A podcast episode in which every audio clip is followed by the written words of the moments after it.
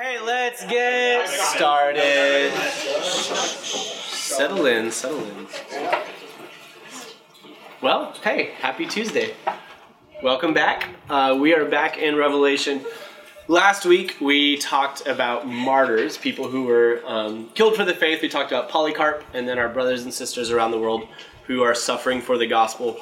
So I want to do this. Let's kind of just review and sort of get our bearings, um, just figure out where we're at in Revelation. Then we'll kind of look ahead and then we'll get started. So, Revelation is a book about warning and hope. Um, I don't have all of our um, review candy. Is it in there? It's by Heather. Heather, do you want to be the? You can you can throw that out to people. Okay. You're if you want. Clarifying, all right?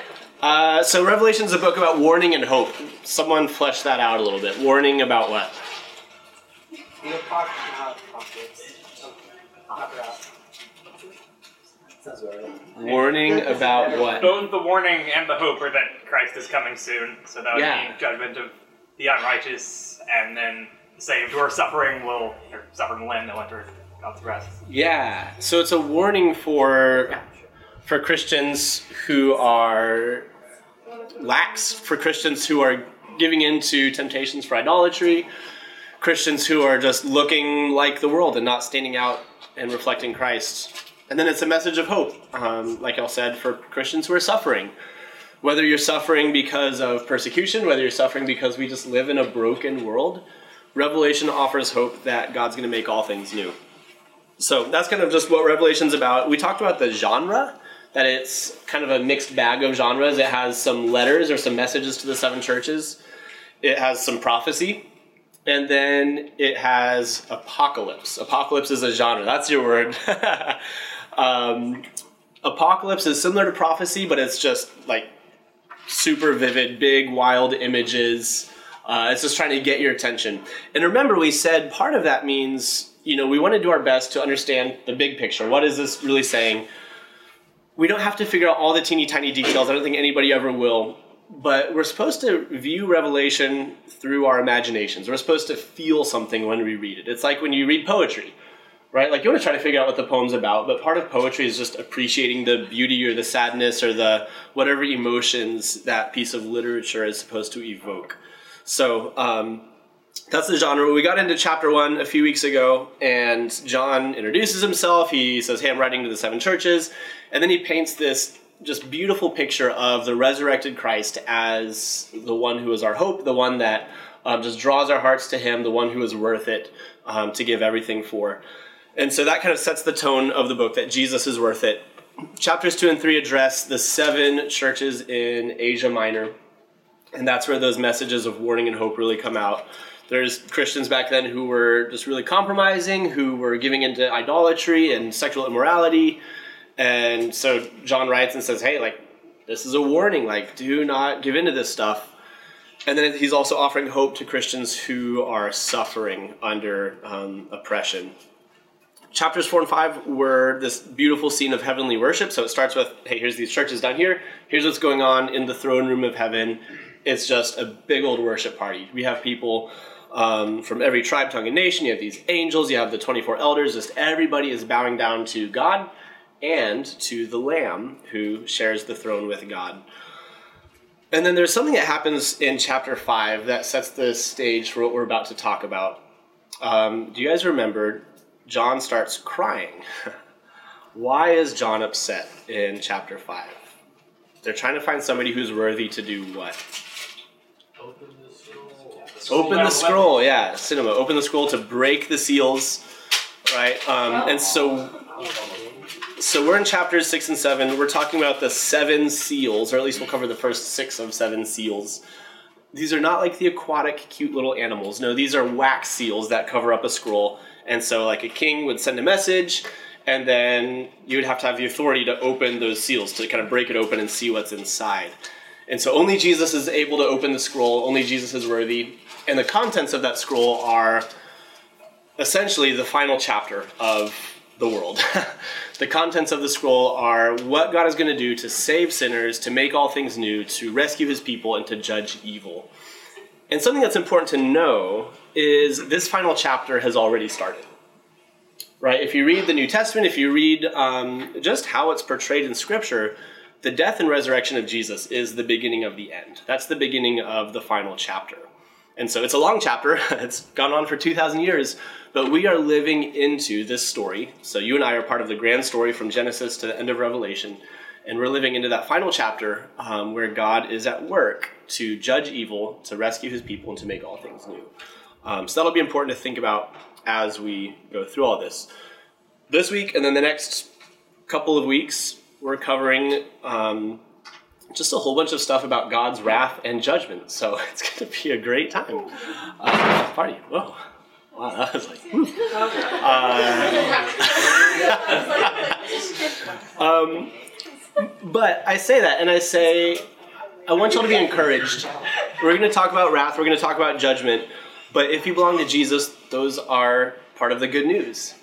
And it's tempting in our culture to shy away from some of these kind of heavy topics, but number one, this is part of how God is going to overthrow evil, is through his wrath and through judgment, through his holiness. And number two, it's just kind of the other side of the coin. We've looked at the beauty of Christ, and now we're looking at um, Christ's judgment. um, and, and so this is just another thing that motivates us to walk in godliness. It's not meant to scare us, um, but it's meant to, to compel us to live faithfully, knowing that we are on um, the right side of history. We're on the side of the Lamb who is slain. So there's seven seals, and then the seventh seal opens up. Um, and when that seal opens, it introduces the seven trumpets. And then when the seventh trumpet op- or blasts, it introduces the seven bowls. Um, and then within all of that, there's all these different interludes. It's like a really, really literarily complex unit. Um, and that's part of the beauty of Revelation. It makes my job a little bit harder trying to explain it all, but um, I think we'll be okay. So just know it's seven seals, seven trumpets, seven bowls, some interludes scattered around. Um, we'll cover the first six seals because the seventh seal is just the introduction to the seven trumpets. Okay? So, there's a few ways that people have interpreted the seals, the trumpets, and the bowls, and that makes it extra confusing. Like I said, remember our two goals are number one, we're going to try to get the big picture. What is God doing in the world to save sinners and make all things new? And number two, what's the imaginative, emotional effect of what is this supposed to do to our hearts as we read these truths? You're going to come away with this with probably more questions than answers, and that's okay. In fact, I think it's good if you read scripture and say, I don't understand everything. I understand what I need to know. that's the goal. The Holy Spirit's working in my heart, but I have some questions. That's good because that makes you walk away and still think about scripture. It makes you walk away and go, hmm, I need to kind of just sit on this and ponder it for a little bit. So, if you're reading Revelation, if you're reading any book of the Bible, and you say, man, I don't fully get this, that's okay. That's kind of a gift. It lets you just sit and marinate in it for a little bit. Okay? So, some people think that all of these events already happened way back, um, and they're pointing to the destruction of the temple in 70 AD. I think there's still just clearly stuff that's yet to be done. So, I don't think that's the best approach. There's some people that think all of this is only in the future um, and there clearly are future things.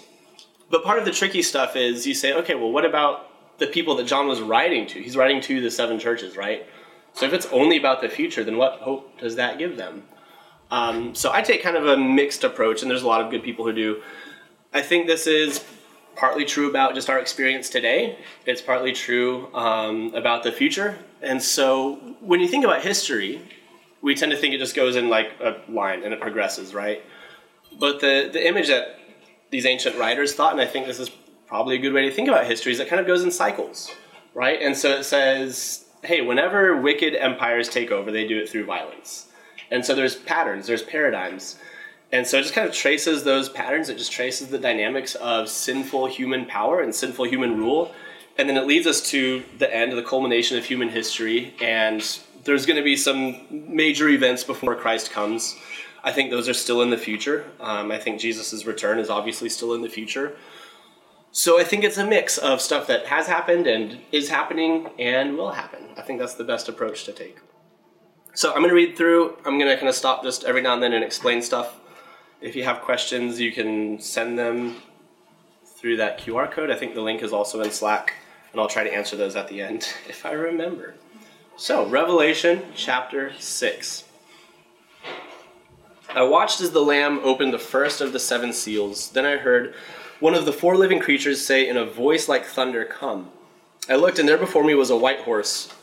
Its rider held a bow and was given a crown, and he rode out as a conqueror bent on conquest. When the Lamb opened the second seal, I heard the second living creature say, Come. And then a horse came out, the fiery red one. Its rider was given power to take peace from the earth and to make people kill each other. To him was given a large sword. When the Lamb opened the third seal, I heard a third living creature say, Come. And I looked, and there before me was a black horse. Its rider was holding a pair of scales in his hand. And then I heard what sounded like a voice among the four living creatures saying, Two pounds of wheat for a day's wages, and six pounds of barley for, for a day's wages. And do not damage the oil and the wine. Then the Lamb opened the fourth seal. I heard the voice of the fourth living creature say, Come. And I looked, and there before me was a pale horse. Its rider was named Death, and Hades was following close behind him. They were given a power over a fourth of the earth to kill by sword, famine, and plague, and by the wild beasts of the earth. nice. So, what do we do with that? I don't know. Have you guys heard of the four horsemen of the apocalypse? We all heard that uh, phrase before.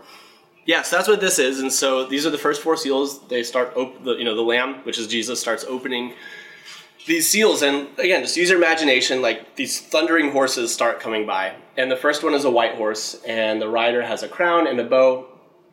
Later in Revelation, Jesus rides a white horse. Some people think that this rider is Jesus. Other people don't think that's the case. I'm in that second camp for a couple reasons. Um, number one, that rider responds to the living creature that tells him to come, and Jesus doesn't really have to answer to those living creatures. I think the command would be the other way around that if it's Jesus, Jesus should be commanding the living creature what to do. But then, secondly, the lamb is already in the image and he's opening the scroll. And so it would make sense for Jesus to be doing two things at once to be opening the seal and then also riding on the horse. What's also interesting is back then, so in 80 or 90 AD, when John is writing this, they were shortly on the heels of a big military defeat from the Parthians. So the Romans were just not wiped out, but a big military loss for the Romans from the Parthians. And the Parthians were known for riding white horses and for their archers. And so this horse has a bow in its, in, or the rider of this horse has a bow in his hand. And so it's probably giving images to John's readers of this really horrific uh, defeat to the Parthians. So I think, and I'm following some other people on this, that this first rider just represents a military conquest. Remember, we've been talking about how Jesus conquers in a way that's different than all the other nations of the world conquer. Jesus conquers by laying down his life for the people he loves, whereas the Romans and the Greeks and the Babylonians and everybody before and after them conquer through violence. And so this is just a picture of how human empires work, how they conquer through violence. The second rider, the second horseman, um, is an image of just straight up violence. And specifically, it's violence within a civilization. And so the first horse is violence from outside, from conquering empires. The second horse is violence from within the community of social unrest, people just um, kind of losing it and harming each other. The third horse kind of follows on the heels of those. It's famine. And the whole saying about, you know, two pounds of wheat for a day's wages, the whole idea behind that is just the prices are really, really inflated. Like you have to work a whole day just to pay for one meal. Um, and so people can't afford anything. That's usually a pretty common res- response to war and to social unrest is that stuff gets expensive. And it's hard just to afford the basic necessities of life. But then it's interesting that he says, do not harm the oil or the wine. Well, what were those things? Were those necessities? Not so much. Those were luxuries. And so it's depicting a famine where people can't get the stuff that they need, but they still have the stuff that they don't really need. they have the luxuries, but those are kind of useless in the face of a devastating famine. And then the last horse is, or the last rider, is riding on a pale horse. That word probably means like yellowish green. If you've ever like left broccoli in the crisper drawer for too long and then you find it, like that's the color of this horse. Uh, the Greek word literally means old broccoli. Not actually. that would be funny. But it means like yellowish green, like the color of a corpse. It's kind of a horrifying image. Horses do not naturally come in corpse color.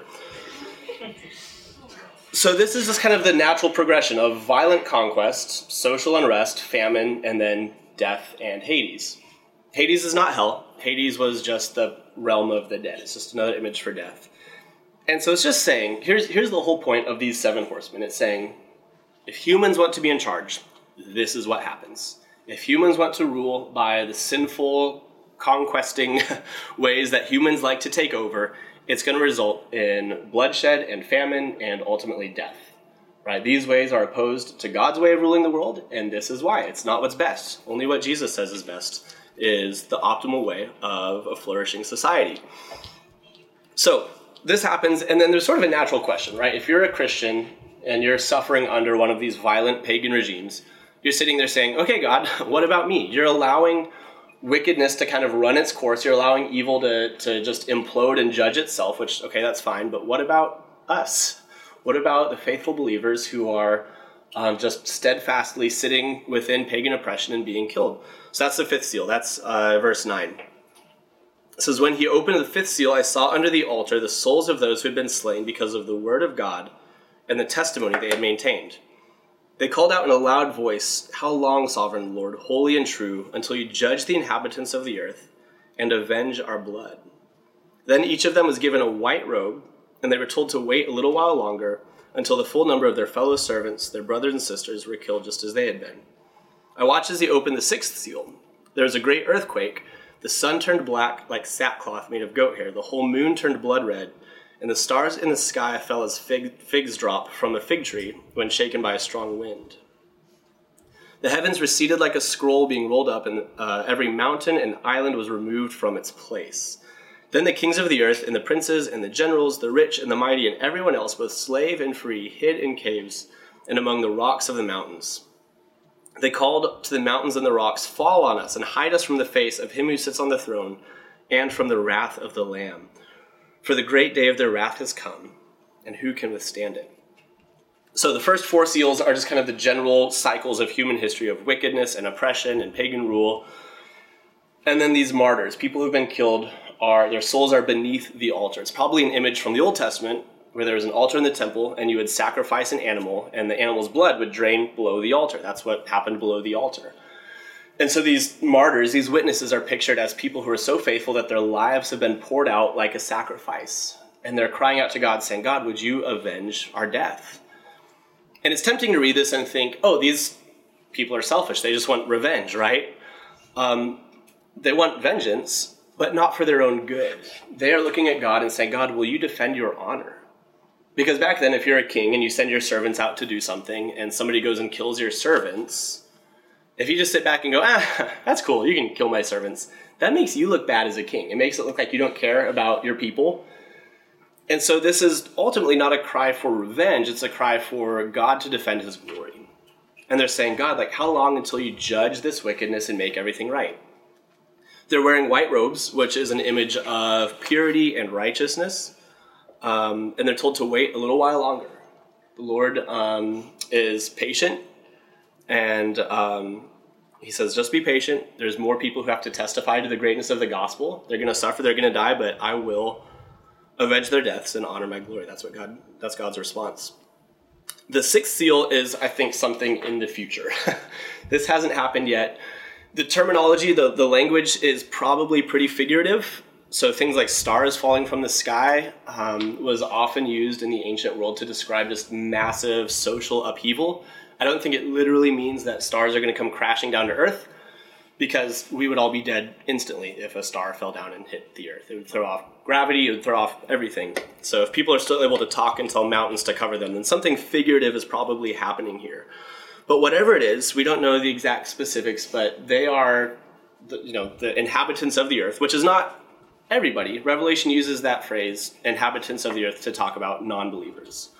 So it's saying non-believers, oppressors, people who are um, harsh to Christians, people who mar- martyr Christians, um, they are going to be judged by God's full wrath, and it's going to be so painful that they ask the mountains to fall down on them and cover them from God's wrath. Um, and notice it's the wrath of God, so that's the one who sits on the throne, and it's the wrath of the Lamb. It's not that Jesus is just this passive little nice guy who is meek and mild, and God the Father is the mean one. Notice that God and Jesus both act together to judge wickedness. So, chapter 6 ends with a question These are the, the inhabitants of the earth, these are the sinful people. They're saying, Great is the day of their wrath. Who can withstand it? Who can stand against it? Or who can, who can um, survive this intense wrath of the Lamb? Chapter 7 is an interlude. like the story just gets super crazy, and then it's like, okay, pause, we're going to take an intermission. But chapter 7 actually answers their question. Chapter 7 is the answer to who can withstand God's wrath. Um, I'm not going to read the whole thing, but chapter 7 basically presents the people of God in two sort of panels, two images. The first one is 144,000, and it describes them as people from every tribe of Israel. This is one that I think is a figurative number. 144,000 is a ni- nice, neat number. It's 12 times 12 times 1,000. I think I'm a theologian. I'm not a math teacher, but I think that checks out. I'm not a math teacher either, but that is. Okay, cool, cool, Yes, cool. that's true. Um, so, what is the significance of that number? Well, number 1,000 is just lots and lots and lots, so tons of those people. 12 times 12, I think, is the 12 tribes of Israel times the 12 apostles. This is all the people of God from all time, from beginning to end of history. The people of Israel who um, had faith in the Lord, and us, Gentiles who are not Israelites, who are grafted into Israel um, and belong to, to the Lord it's uh, it, it's kind of hard to tell, but there are some people who think that this, you know, from the tribe of Reuben, twelve thousand, from the tribe of Gad, twelve thousand.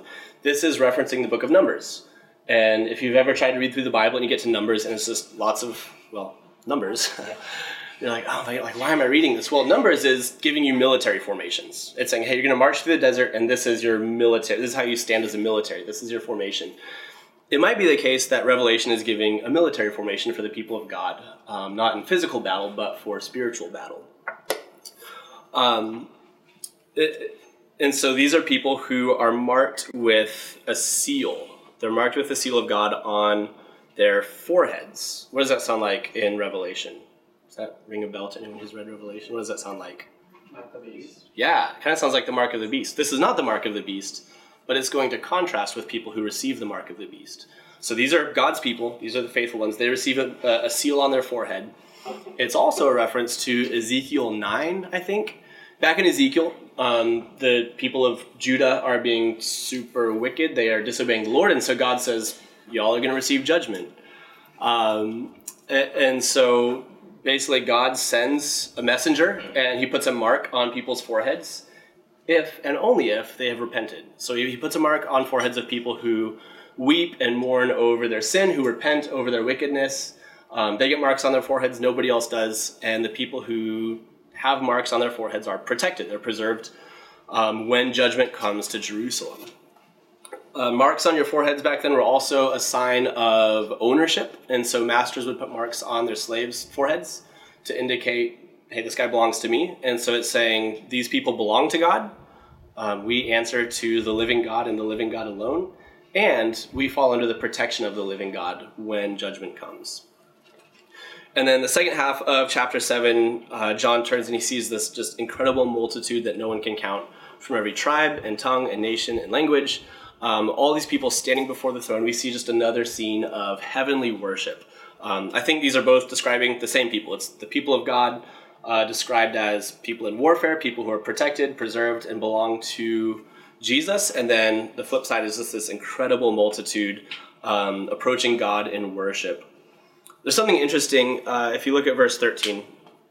So John sees this incredible multitude, and, and then John says, One of the elders asked me, These are white robes, who are they, and where did they come from? And I answered, Sir, you know. so John's like, I don't know, but you know, tell me. And uh, the elder says this These are they who have come out of the great tribulation. They have washed their robes and made them white in the blood of the Lamb. So, what is the great tribulation? Does anybody know? Yeah? The last week in Daniel. Yeah, so it's a reference. What people think. Yeah, so it's a reference to Daniel for sure. As in everything in Revelation, there's some discussion, there's some debate about it, but it's um, number one. It's going to be a time when things just get really bad for Christians, a time of just intense persecution, a time of suffering. All of our tribulations are, in a sense, a type of that great tribulation. Um, but the point is, the people standing before the throne are those who have been faithful to the Lord. Um, it's people who haven't earned their way to heaven. Notice that they have washed their robes and made them white in the blood of the Lamb. And so, everyone in heaven worshiping the Lord, finding um, fellowship in God's presence, are there because they've responded in faith to Christ's gift on the cross. Um, and that's why they're there. So, this gives us a glimpse just of all the suffering that the world brings through human wickedness, through violence. Um, God doesn't preserve us from that. We still suffer, we still face pain. Um, Christians back then and today still die for the faith, we still get sick. So God doesn't promise us protection from our suffering, but He promises to hold us fast through our suffering. Um, but even more than that, God promises to shield us from His wrath. If you belong to Jesus, Romans 8 1 says, There is no condemnation for you. Um, and so you might face suffering, you might face consequences for your sins. If you do stupid stuff, like you're going to pay for it. Like in this life, it's not going to go well for you. That's what the book of Proverbs is all about. Like your, your choices do have consequences. So you might you might face consequences, but in eternity, you will never ever face the wrath of God if you belong to Jesus. If you've washed your robes in the blood of the Lamb, if you've trusted in Him for your righteousness, um, you will not have to face the wrath of God. So, what does this do? Think about the ancient readers of Revelation. This would call them to faithfulness. They would say, no matter what happens, if famine comes, if suffering comes, if the Roman army comes and um, harms us, if we go to death for our love for Jesus, we might suffer in this life, but we'll never face the wrath of God. It's them saying, we are on the right side of history. No matter what it looks like, no matter what the appearances are, um, we know that God is going to judge sin, He's going to judge evil, He's going to make all things new, and one day we'll have eternal fellowship with the Lord. And so this just takes us through our pain and points our hearts and our eyes to the beauty of the gospel and the greatness of God and um, his worth and worthiness of worship.